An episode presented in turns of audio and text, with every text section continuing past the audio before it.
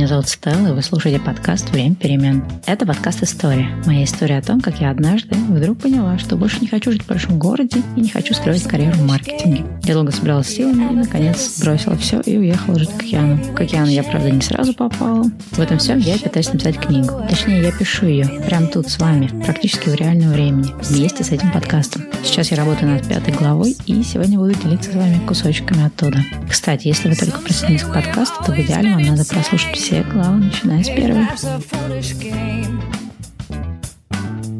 Глава пятая. Если это не моя жизнь, то какая тогда моя?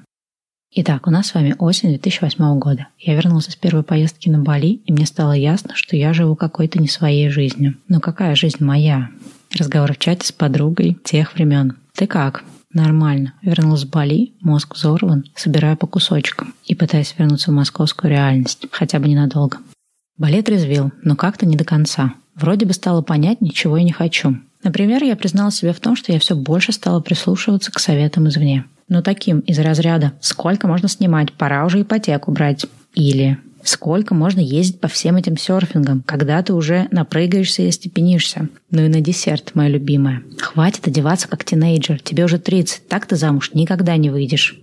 Я поймался на мысли, что, слыша эти и многие другие комментарии в свой адрес, не могу не замечать их, и все чаще разъедаю сама себя изнутри. Ведь действительно, скоро 30, пора бы остепеняться. А после Бали вдруг как пелена спала. Я другими глазами посмотрела на это «пора». И вдруг очень остро почувствовала, что нет такого единого рубежа в жизни, когда надо остепеняться. И что это вообще такое остепеняться? И кто решает, что положено твоему возрасту? Точнее так, почему кто-то еще, кроме тебя, решает, что положено тебе сейчас? И все эти детей, ипотеку, замуж пора. А что, если мне не пора? А что, если мне сейчас вообще нужно что-то другое? Я тогда вдруг впервые подумала, что все эти выдуманные рубежи про то, что тебе уже скоро 30, и про то, что может быть что-то уже слишком поздно для тебя, они действительно выдуманные. Выдуманные кем-то и для кого-то. Но мне-то они зачем? И получается, что я, как тележка на рельсах, качусь куда-то вперед, куда мне, может быть, и не надо, но поскольку рельсы одни, их кто-то для тебя и до тебя проложил, то ты просто берешь и катишься по ним, как все. А после Бали рельсы как будто бы закончились. Или как будто бы оказалось, что твоя тележка вообще-то и без рельс может ехать по любой выбранной тобой дороге. Может быть, по песку, может быть, по океану. В общем, куда угодно. Просто дорогу выбирай. И не надо ничьим внешним ожиданиям соответствовать. Окей, с внешними ожиданиями разобрались. А что с остальным?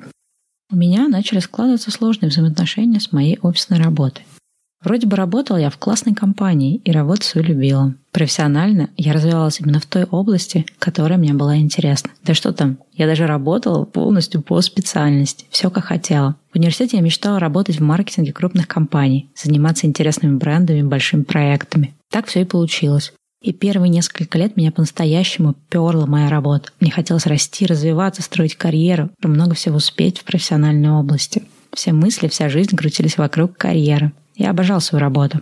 Но постепенно положительные эмоции от работы куда-то улетучились. Я все чаще стала чувствовать, что что-то не так, что все это не мое. Или же как будто бы где-то там есть что-то другое, что более мое. А еще так хочется самореализовываться, чаще путешествовать и больше времени находить на свое влечение и на личную жизнь. Но с моей работы на все это почти не оставалось времени. А еще все эти комментарии, ой, ну а кому работа нравится? Ну ничего, люди же как-то живут. Эти комментарии я никогда не хотела принимать. Кто эти все, которые живут как-то? И почему мне тоже нужно жить, как эти все?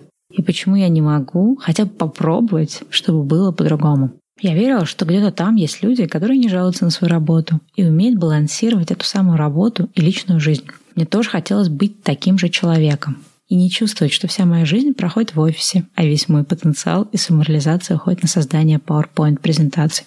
В общем, мне казалось, что я могу чего-то больше, чем просто ходить в офис.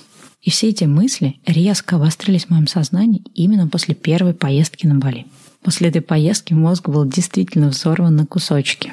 И мне стало понятно, чего я не хочу. Стало понятно, что я пытаюсь жить какой-то не своей жизнью. Но как тогда понять, от чего конкретно я хочу? Что конкретно мне делать? И какая она, та моя жизнь? Какая конкретно?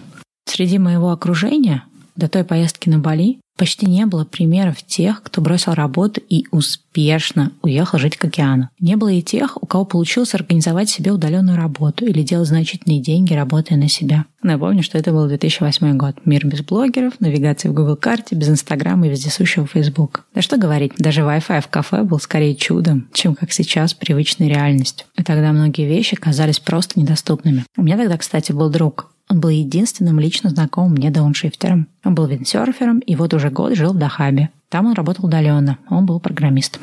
Вы не представляете, как сильно я ему завидовала. Каждый раз при встрече я ему говорила, Саша, вот как же тебе круто повезло. У тебя профессия айтишная, и понятное дело, что ты можешь работать удаленно. А я бренд-менеджер. У меня стопроцентно офисная работа. Поэтому я никогда не смогу уехать, как ты. На что мне Саша каждый раз с нежной хмылкой отвечал значит, тебя еще не сильно прижало. Иначе бы ты придумала как. И тут вдруг моя коллега Ира, интервью с ней вы слышали в прошлых двух выпусках, сообщает о том, что она уезжает на Бали без конкретного плана и удаленной работы. Ну, тут меня и порвало. Если она может, почему я не могу?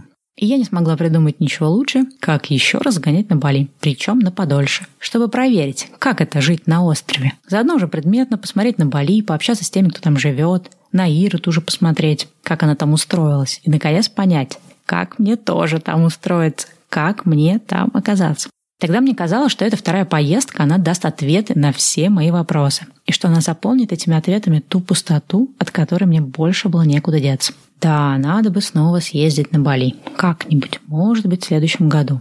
И тут вдруг меня озарило. Через пару месяцев же новогодние каникулы. Тогда у нас еще были длинные выходные с 1 по 10 января. А еще у меня 17 дней неотгульного отпуска. И вот в состоянии какого-то уже полного аффекта я беру билет на Бали с 20 декабря по 18 января. Почти на месяц.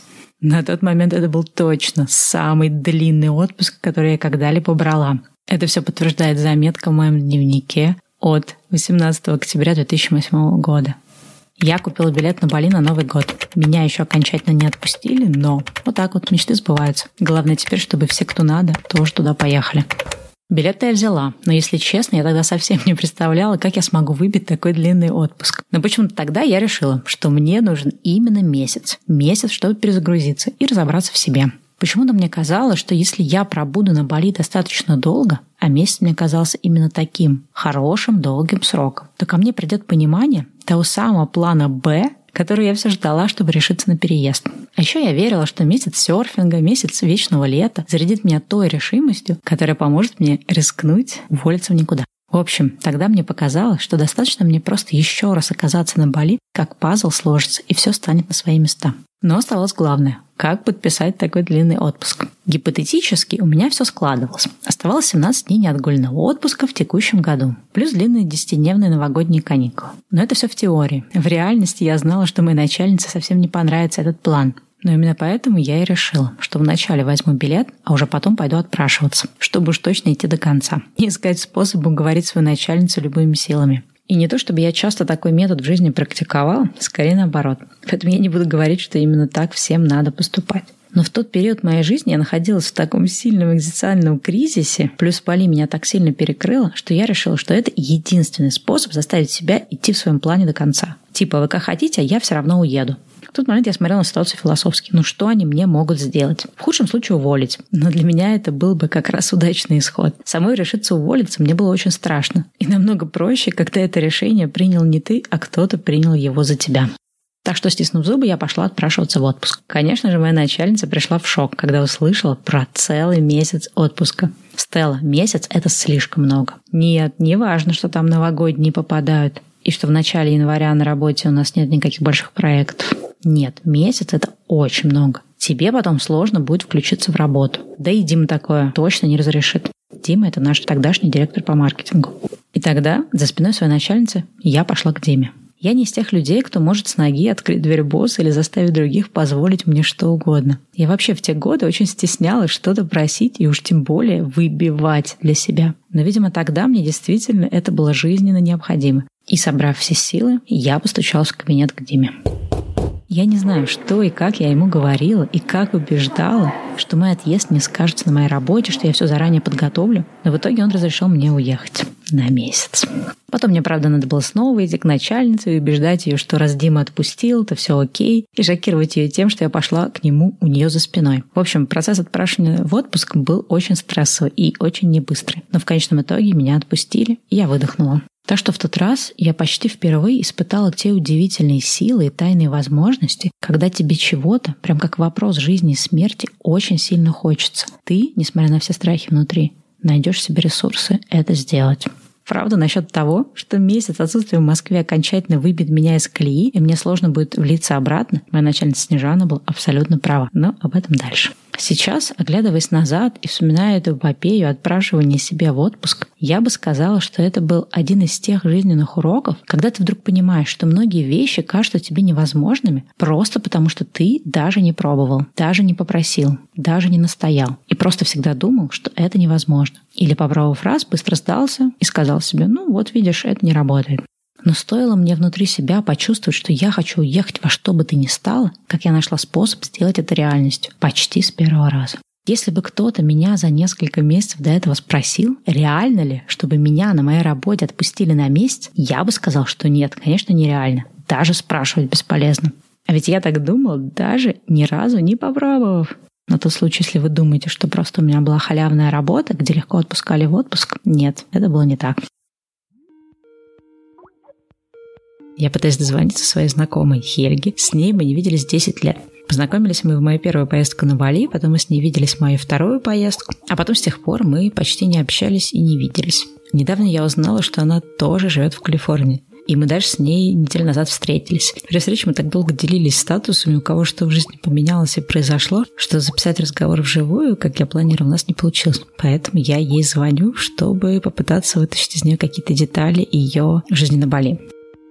Так, слушай, ну надо начать сначала, с момента, как мы с тобой познакомились. Я тут пыталась вспомнить, были ли мы с тобой знакомы до Бали или нет. Mm, по-моему, нет. Кто-то мне из знакомых сказал, что ты вот такая-то девочка переехала, мол, на Бали. А ты же как вообще, получается, сразу переехала, не зная ни языка, никого там, ничего, и на Бали до этого не была, да? Да, купила билет в один конец, без знания английского языка, никого не знала. Да, интересный опыт.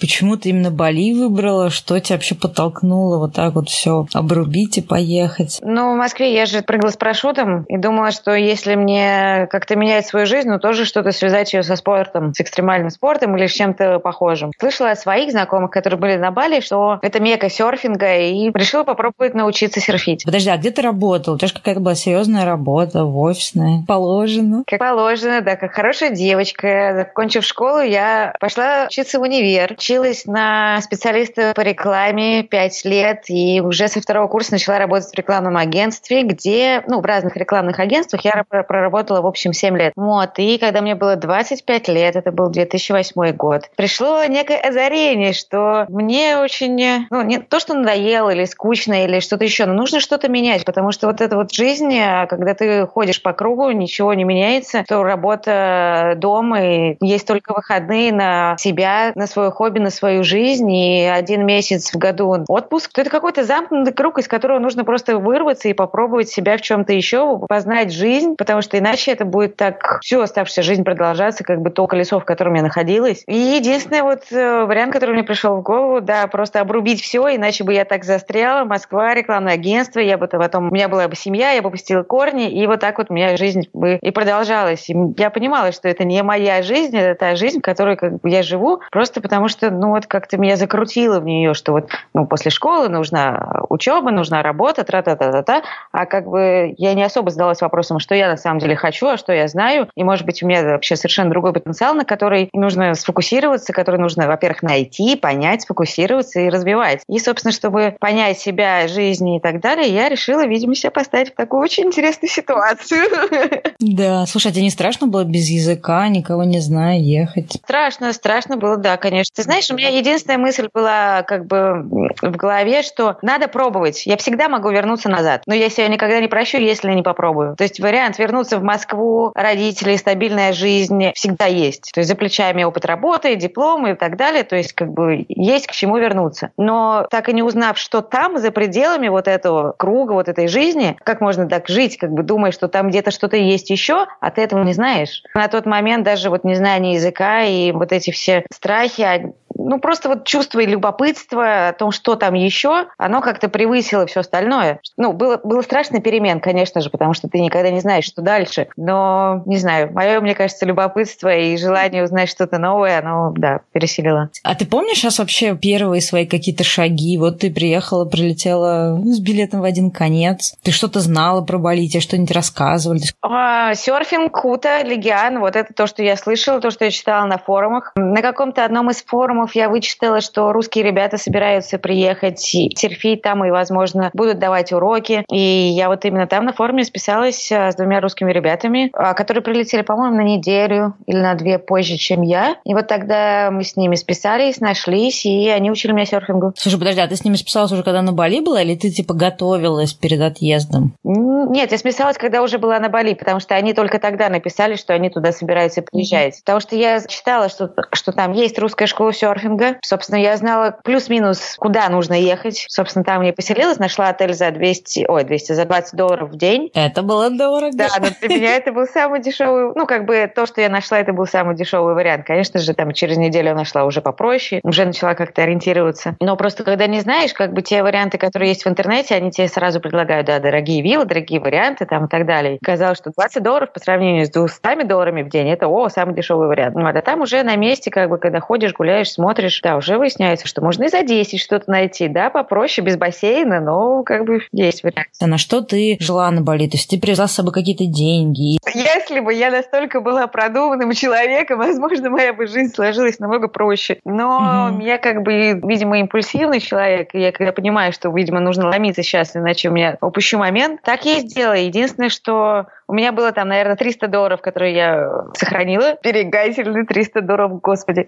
И я умудрилась пересдать съемную квартиру. Да, вот он как бы, знаешь, за что ругает дауншифтеров, что мы все а живем на съемное жилье. Это даже не моя квартира. Я ее сняла, и когда уезжала, э, сдала другой девочке просто на 300 долларов больше. Потому что это была квартира моего хорошего там знакомого, ну, не моего, а даже моих родителей хорошего знакомого, который мне подешевле сдавал. Ну, и вот как бы так я ее умудрилась пересдать по рыночной цене. Собственно, квартира давалась, девочка жила, и вот мне присылала деньги, вернее, как присылал, а, давал деньги моему отцу, и он мне вот эту вот часть разницы отдавал. То есть ты первое время жила вот на эти 300 долларов? 300 долларов в месяц, да. Но когда нужно было платить э, за визу, тогда возникал такой серьезный момент, потому что за визу, визу сколько, сколько стоило? Ну, что 150, чтобы 150, чтобы не улетать, да. То есть и остается только 150 из этого бюджета. Чем э, очень сжатые рамки я себя поставила. Не сходилась совсем бухгалтерия, да, поэтому вот через два месяца, когда мы общались с ребятами, опять-таки через два месяца у меня вот украли даже эти деньги, деньги, даже эту карточку, на которую мне приходили эти деньги. Так, подожди, а расскажи, вот это я, кстати, не помню. Я помню, что у тебя много было приключений на Бали.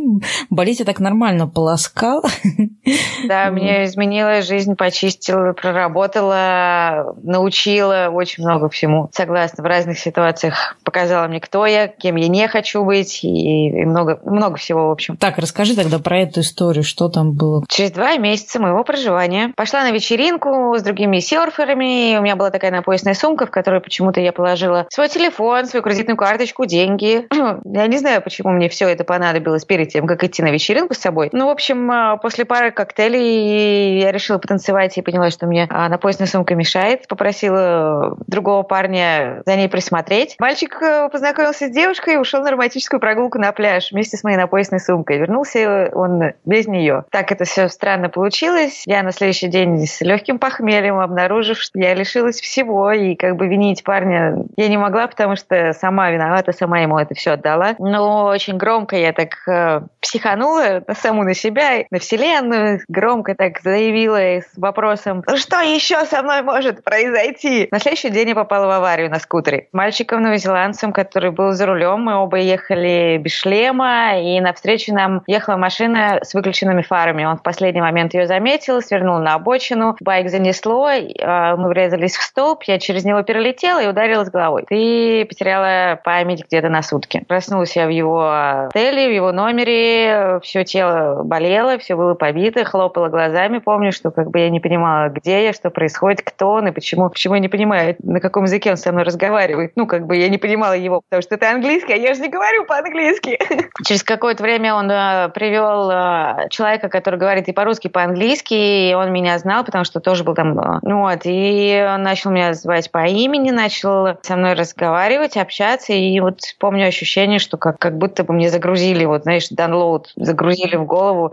Начался этот процесс понимания как бы вообще, кто я, где я, что я, и потом я, по-моему, вырубилась. И когда уже очередной раз очнулась, я уже понимала, как бы, где я, и мне уже там рассказали про аварию, как, что произошло. Интересный момент. Я же поехала еще без страховки. Потом я еще пару дней провела в кровати в номере. Вот этот новозеландец о меня заботился. И я раздумывала о том, что же делать в жизни. То есть, когда тебя так обнулило, у тебя нет ничего. Абсолютно. У тебя нет денег, ни телефона, ни карточки. Ты не понимаешь о своем будущем. Ты, не, ну, в принципе, не жалеешь о своем прошлом, но просто как бы ситуация ты поставлена, вот она, от начала координат. Ты не знаешь, что будешь дальше, что будет дальше, какой твой следующий шаг. Не знаю, вот этот вот момент, вот этот вот вопрос, который я так громко задала, ну что же еще со мной может произойти, он мне так засел очень глубоко в голове, что я подумала, окей, если я так задала этот вопрос и попала в аварию, может быть, мне нужно что-то другое задавать? И я такая, о, вспомнила вот этих ребят, которые меня учили серфингу. Такая, я хочу встретить этих ребят и поговорить с ними по поводу этой серф-школы и работы. Вот что мне мое следующее действие, желание. И когда я в первый раз вышла прогуляться на улицу, на вот эти маленькие улочки Куты, буквально через 10 минут я встретила этих ребят, э, которые ужинали в кафешке. То есть такая, о, видимо, таким образом это работает. Если задавать правильные вопросы и правильно как бы ну, задавать направление, куда ты идешь. Ну, вот встретила ребят. Как раз они уже более четко подошли к вопросу открытия школы, и действительно им нужен был администратор, секретарь. Я начала у них работать.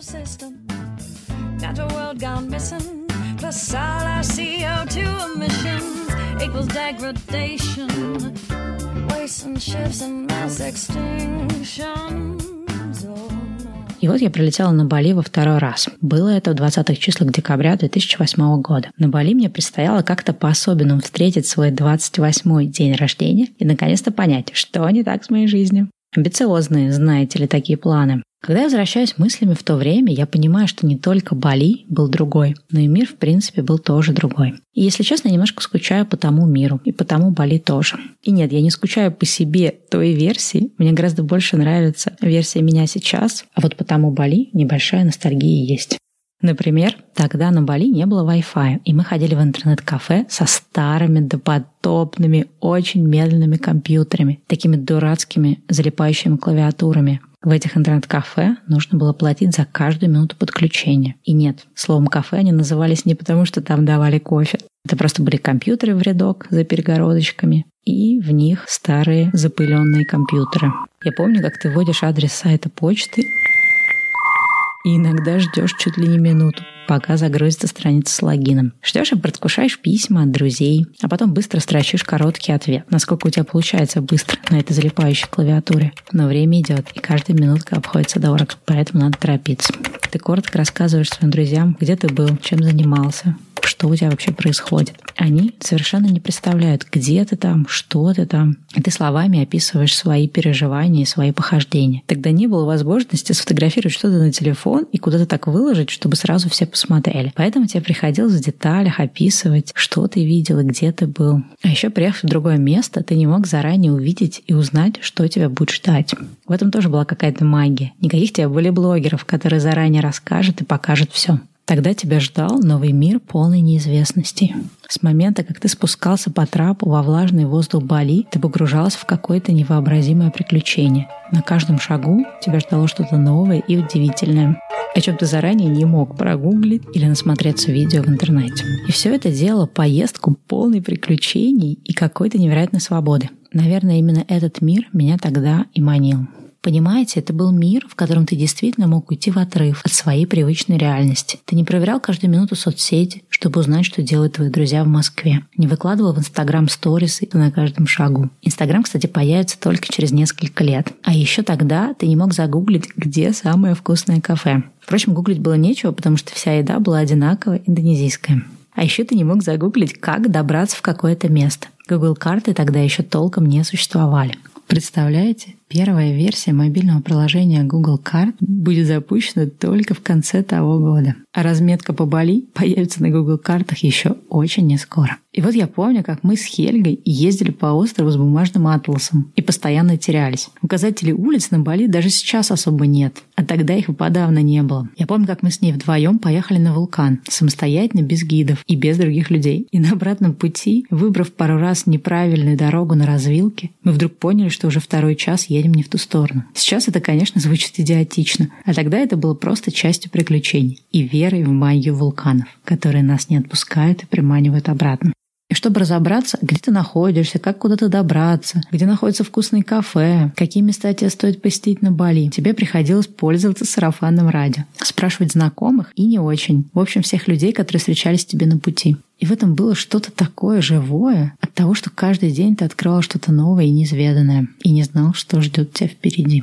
Сейчас сложно вообразить, что тогда, в 2008 году, Sunset Road, главная трасса, идущая вдоль Кута и Семеньяка, которая сейчас почти всегда забита машинами и скутерами, была полупустой дорогой вдоль рисовых полей. И еще сложнее представить, что самое трендовое место на Бали, район Чингу, тогда был местом, в котором вообще не было туристов. А на пляже Батубалонг или на Олдмане днем можно было посерфить в одиночестве.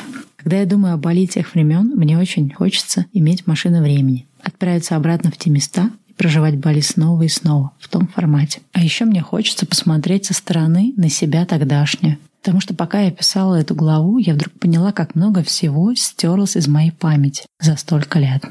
И вот, несмотря на то, что я была рада снова оказаться на острове, от той второй поездки у меня остались смешанные чувства. Знаете, как говорят, что чем больше чего ты ждешь, тем больше твои собственные ожидания обламывают реальность. Впрочем, первые две или даже три недели были очень клевые и тусовочные. В моей поездке на Бали неожиданно присоединилось какое-то огромное количество друзей. Видимо, тогда я очень восторженно рассказывала про остров. Мы путешествовали, много тусили, немножечко серфили и исследовали остров. Ну, в общем, все то, что обычно люди делают в отпуске. А потом друзья разъехались, и я осталась с островом и со своими мыслями про Бали один на один. Я общалась с ребятами, которые уже переехали жить на Бали, общалась с теми, кто прилетел на зимовку. Глядывалась внутрь них и пыталась понять, в чем их секрет, что у них получается жить такой жизнью. Почему у них нет страхов просто взять и сделать. Например, в предыдущей поездке на Бали я познакомилась там с девочкой Хельгой. Она переехала на Бали, не зная английского языка. И, кстати, не бывав до этого на Бали ни разу. У нее был свой какой-то экзистенциальный кризис, когда она поняла, что ей надо срочно вырваться из Москвы.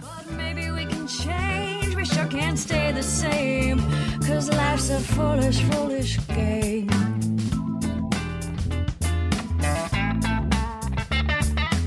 Ну, вот встретила ребят. Как раз они уже более четко подошли к вопросу открытия школы, и действительно им нужен был администратор, секретарь. Я начала у них работать. Слушай, а сколько так, ну, сейчас, даже сейчас не очень много платят, в принципе, администраторам, а сколько тогда тебе платили? Поскольку они открывали это новое дело, для них было, платили не очень много, тоже около 300 долларов, но жила я бесплатно. Школа находилась первые два месяца в номере отеля, где я жила. То есть они сняли номер, в котором жила я и инструктор. И у нас хранились доски, и, собственно, из нашего номера доски выносились, как бы встречались студенты, мы занимались уже школой и так далее, пока они не построили отдельный офис. То, что я вспомнил, да, на Новый год мы когда прилетели, это все такое было местечковое, действительно, это такое крыльцо номера отеля, оно же является ресепшеном, все это является же твоим домом и хранилкой для досок, да, это, конечно, ну... Я жила на работе в прямом смысле этого слова за 300 долларов в месяц. Тогда просто была такая ситуация безвыходная, грубо говоря, я согласилась на, на это только из-за того, что ну, у меня других вариантов не было.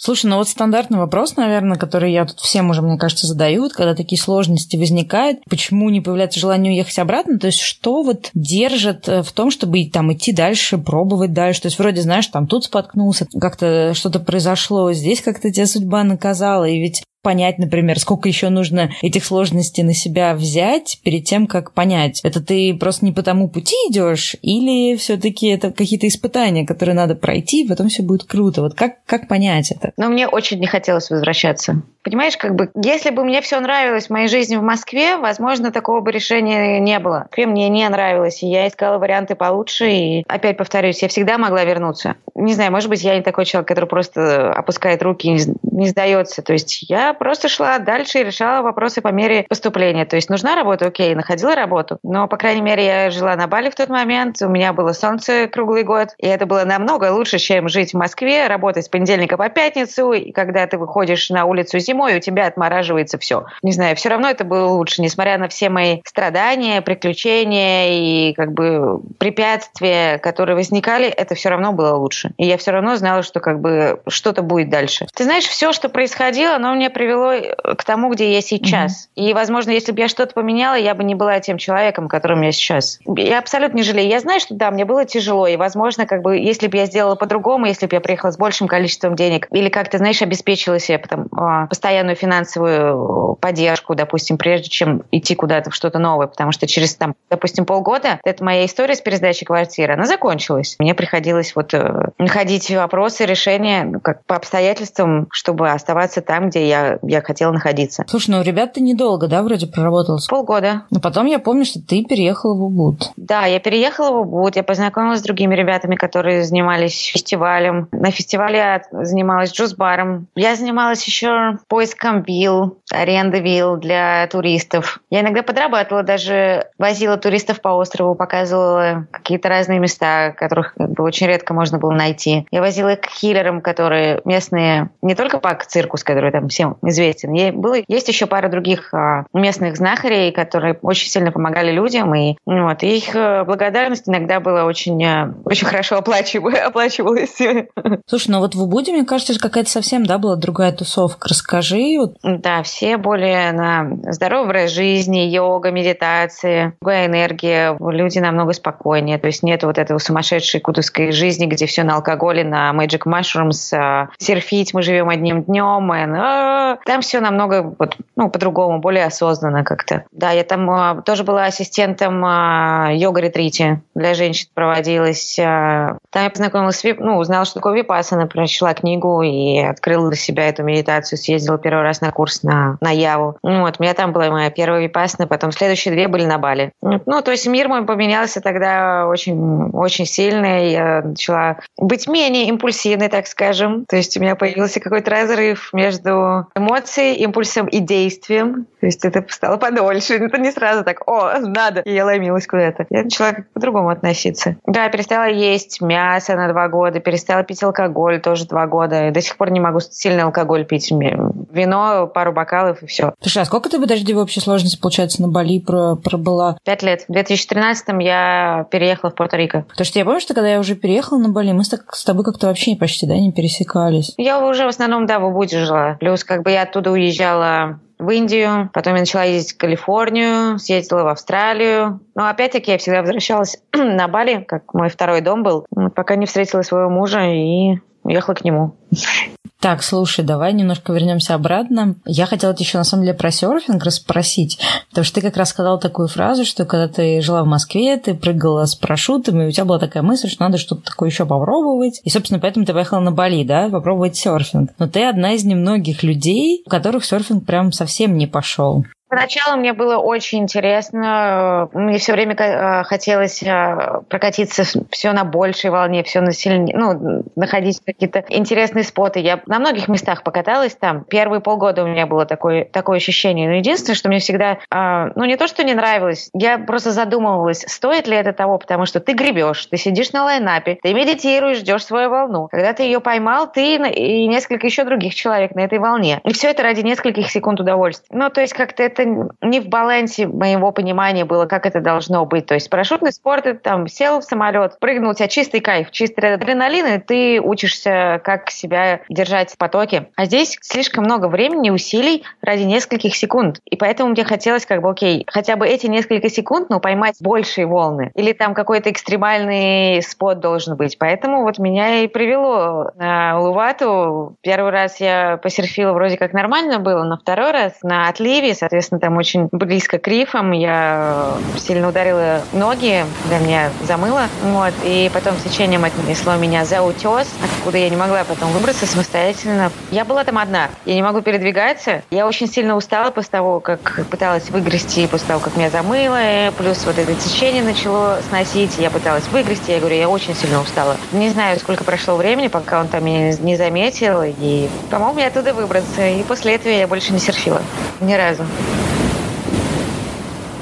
ну, вот, например, люди сейчас нас слушают, да, подумают, ну, Оль там, наверное, какая-то там типичная девочка, да, которая там боится всего. Ну, как знаешь, там часто бывает с девочками, они приходят в серфинг, там посерфят немножко, их там пару раз там замоют, они такие, ну, все, мне это не надо, я на пляже. Mm. Ну, в принципе, ты, да, человек, который прыгал с парашютом, сейчас ты вообще вводишь, э, как это, я даже не знаю, правильно по-русски называется, вводишь вертолет, да, ну, то есть ты явно не из тех людей, которые, да, там, ну, это для меня слишком там небезопасно, да, то есть ты, в общем-то, знакома с какими-то такими достаточно экстремальными способами проводить проводить свободное время. И вот поэтому, да, мне, конечно, странно, что вот у тебя серфинг совсем не пошел. Ну, не знаю, может быть, конечно, не твое. Я к этому сейчас так и отношусь, что не все виды экстремального спорта должны быть моими. Ну, то есть бейсджампинг тоже как бы я попробовала, я сделала три прыжка. Поняла, что да, отлично, я знаю, как это, спасибо. Да, лучше прыгать с самолета, но как бы вот не с антенн, я как бы, ну, не буду продолжать этим заниматься, это не мое. Просто попробовала, мне хотелось, мне было, как обычно, любопытно. Сноубординг, да, мне до сих пор нравится. Вот э, вейкбординг я опять хочу к этому вернуться, вернуться. Я пробовала зимний кайтсерфинг. Хочется попробовать владеть и кайтсерфингом в какой-то момент. Но сейчас, да, я сфокусирована на моих полетах на вертолете. Вот именно то, что ты оказалась в Калифорнии, и ты вдруг поняла, что ты вот хочешь водить э, вертолет. Ну, что ты хочешь быть пилотом. А до этого у тебя были какие-то вообще даже, ну, мысли в эту сторону? То есть откуда вообще эта любовь к вертолетам? А, любовь не к вертолетам, любовь к небу и к полетам. Когда я уже была здесь, и мне, мне хотелось понять, куда я иду дальше, к чему я стремлюсь, какие мои внутренние желания. То есть я очень много медитировала, там, занималась йогой, чтобы прочувствовать, как бы, кто я и мое дальнейшее направление. Я всегда любила действительно быть в небе. Но, допустим, в России, когда я прыгала с парашютом, у меня никогда не приходило в голову мысли, что я могу, ну, не просто спрыгать, я могу вообще оставаться в небе дольше. Я могу быть пилотом. У меня не возникало этой мысли, этой идеи, людей, потому что, ну, у нас как э, в России, ты женщина, ты вообще машину умеешь водить? Ну, не, я бы не сказала, да, что у нас настолько все-таки сексизм э, сильный, но все равно он есть, и он намного сильнее, чем, по крайней мере, здесь, в Штатах. Вот, и здесь я подумала, что, а может быть, я могу, а может быть, мне стоит попробовать?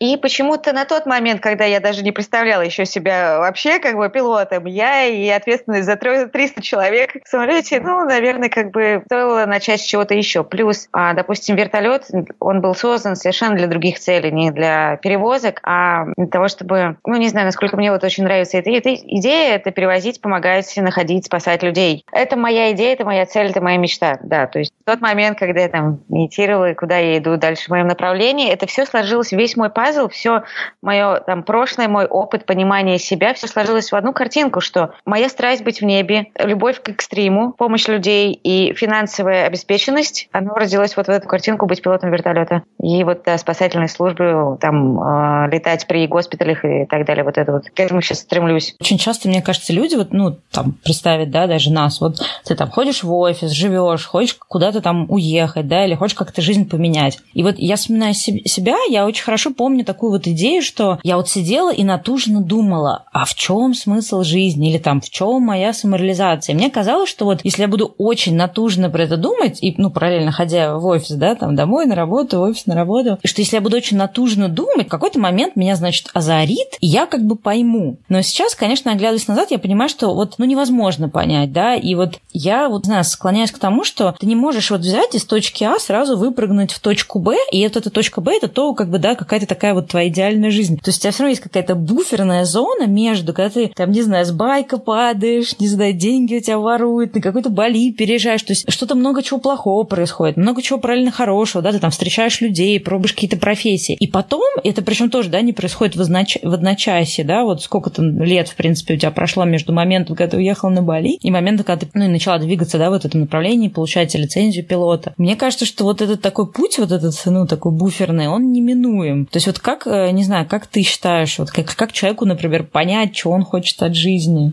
Чтобы понять, что ты хочешь от жизни, нужно понять себя. Нужно прочувствовать себя, действительно оказаться вот в этих ситуациях, пройти их. И тогда это просто приведет тебя. Нет такого момента, что вот ты сидишь в офисе и думаешь, а вот я не хочу быть в офисе, а что же я хочу? Опа, я хочу то-то, то-то. Ну, мне не приходило это в голову. Я была настолько перегружена, я была настолько уставшая постоянно, хронически, работая в офисе, что у меня какие-то мысли, какие пилоты вертолета, мне бы выспаться на выходных. Не, не об этом вообще шло речь, о том, что что же мне хорошо для моей души и э, мое предназначение в этой жизни. О чем ты думаешь в те моменты? Ты думаешь, что о том, как бы выспаться и завтра не проспать на работу. Вот. А когда ты проживаешь, получаешь весь этот опыт, да, ты не знаешь, что будешь завтра. Внутри рождается, рождаешься ты, ты, ты понимаешь больше сам себя в ситуациях. Ты не знаешь, кто ты, пока ты это не проявится в какой-либо ситуации. То есть я никогда бы не подумала, что я могу быть настолько отважна, набраться смелости, чтобы сказать, да, я могу быть пилотом вертолета. Пойти, полетать и понять, что да, это мое, прочувствовать это. Это бы просто не возникло мне. Я была бы также понедельник, пятница работала бы, и я думала о том, как бы выспаться или, возможно, там, я не знаю, вести детей. Смотри, а сколько времени, получается, прошло? Если в 2008 году летом ты переехала, когда ты впервые начала серьезно думать про то, что ты, ну, ты поняла, что хочешь быть э, пилотом вертолета? Это в каком примерно году было? 2014. Я начала думать об этом в 2014. Я начала читать первые статьи, думать, попробовать, э, да, самолеты или вертолеты 2014 год. Но как бы тогда появилась мысль, но я не знала, как я могу это позволить себе финансово.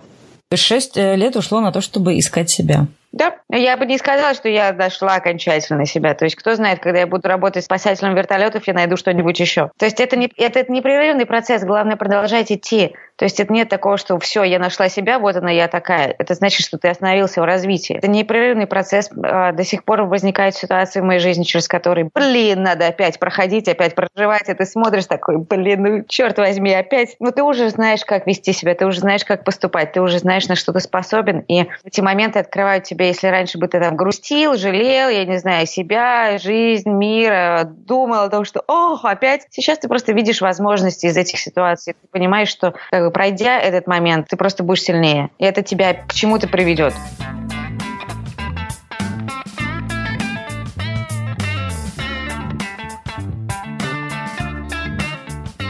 Вы помните, я думала, что попав на Бали снова, пазл начнет складываться сам собой. Но он не складывался. Я смотрела на жизнь этих людей и не видела, как я сама впишусь в эту жизнь. А еще через три недели сумасшедших тусовок и, по сути, ничего не делания, ну, кроме серфинга, я вдруг подумала, что эта жизнь не для меня что мне скучновато как-то тусить все время, и что я скучаю по городу, по постоянному движу, по разным делам, увлечениям и по загруженности дня. Ничего не делать, когда нет конкретных целей, творческих проектов, так я не умею. Помните, в прошлых выпусках с Ирой она как раз говорила о том, что поначалу тоже не очень представляла, как сделать так, чтобы на Бали ей не стало скучно. Этот момент мы с ней в ту мою поездку почему-то никогда не обсуждали. Наверное, мы все так устроены, что о самом сокровенном, о страхах, мы боимся с друг другом говорить. Хотя ведь это именно то, что многих из нас объединяет и делает ближе. Ну, в общем, я тоже начала бояться того, что серфинг каждый день и жизнь на острове мне быстро надоедят. И в мою голову стали поселяться червячки сомнений. Сейчас я думаю о том, что это все, во-первых, про внутренние страхи, которые найдут любую причину, лишь бы чего-то не пробовать. Во-вторых, это про дурацкие ожидания того, что все сложится, как только я снова прискочу на Бали. Откуда у меня вообще такая идея была в голове? Что просто так, из ниоткуда, ничего конкретного не делая, у меня появится какое-то понимание. Впрочем, тогда мне, наверное, казалось, что уже сам факт того, что, будучи офисным работником, я смогла вырваться куда-то на целый месяц, это уже достаточно мощное действие, решившись на которое судьба сразу осыпет меня всеми дарами. Но не осыпала. Ну и в-третьих, с чего я взяла, что приехав на Бали просто так вот туристом, я смогу понять, что это такое жить на Бали. Неважно, как долго ты в каком-то месте находишься. Если ты турист и приехал без конкретного плана, ты все равно не сможешь прочувствовать всего до конца. Кстати, забегая вперед, могу сказать так. Моя последующая жизнь на Бали была совсем не похожа на эти несколько недель тестирования Бали. И за 7 лет жизни скучно мне не было ни разу.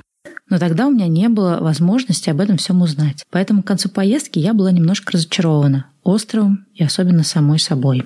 Я же ехала с целью все понять. И когда прошло 4 недели, я вообще ничего ни про что не поняла, мне сложно было принять тот факт, что нет, понимания не случилось, и надо просто отпустить ситуацию и действовать дальше. Тогда я не знала одной простой вещи, того, что я знаю сейчас. Так не бывает, что раз и все сложилось в пазл, что резко все стало понятно про будущую жизнь, и сам по себе нарисовался четкий план действий. Такой, чтобы без падений, одни только взлеты, а еще без неизвестности и без страхов. В общем, мне тогда никто не сказал, что есть такие жизненные повороты, про которые ты не можешь заранее придумать план «Б» или подстелить соломку. Тебе все равно придется принять неизвестность и скакнуть в нее без оглядки. И что не бывает так, чтобы однажды вдруг раз, и тебе стало легко решиться на перемены. И что страхи все куда-то отступили. Что вообще-то люди действуют не тогда, когда рассеиваются страхи и пазл складывается, а скорее вопреки этому. Потому что пазл складывается только в процессе, когда ты постоянно двигаешься к своей цели. Так что вернулась в Москву я в очень странном состоянии. Про жизнь на Бали после этой поездки получилось больше сомнений, чем до нее.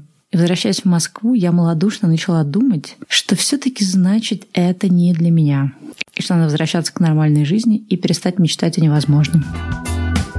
Simple equation for an enclosed system. Natural world gone missing, plus all our CO2 emissions equals degradation, waste and shifts and mass extinction. Oh no. But maybe we can change, we sure can't stay the same, Ребят, я надеюсь, вам понравился этот выпуск подкаста. Я немного за него переживал. У меня не получилось записать интервью, которое я хотела включить в эту новую главу.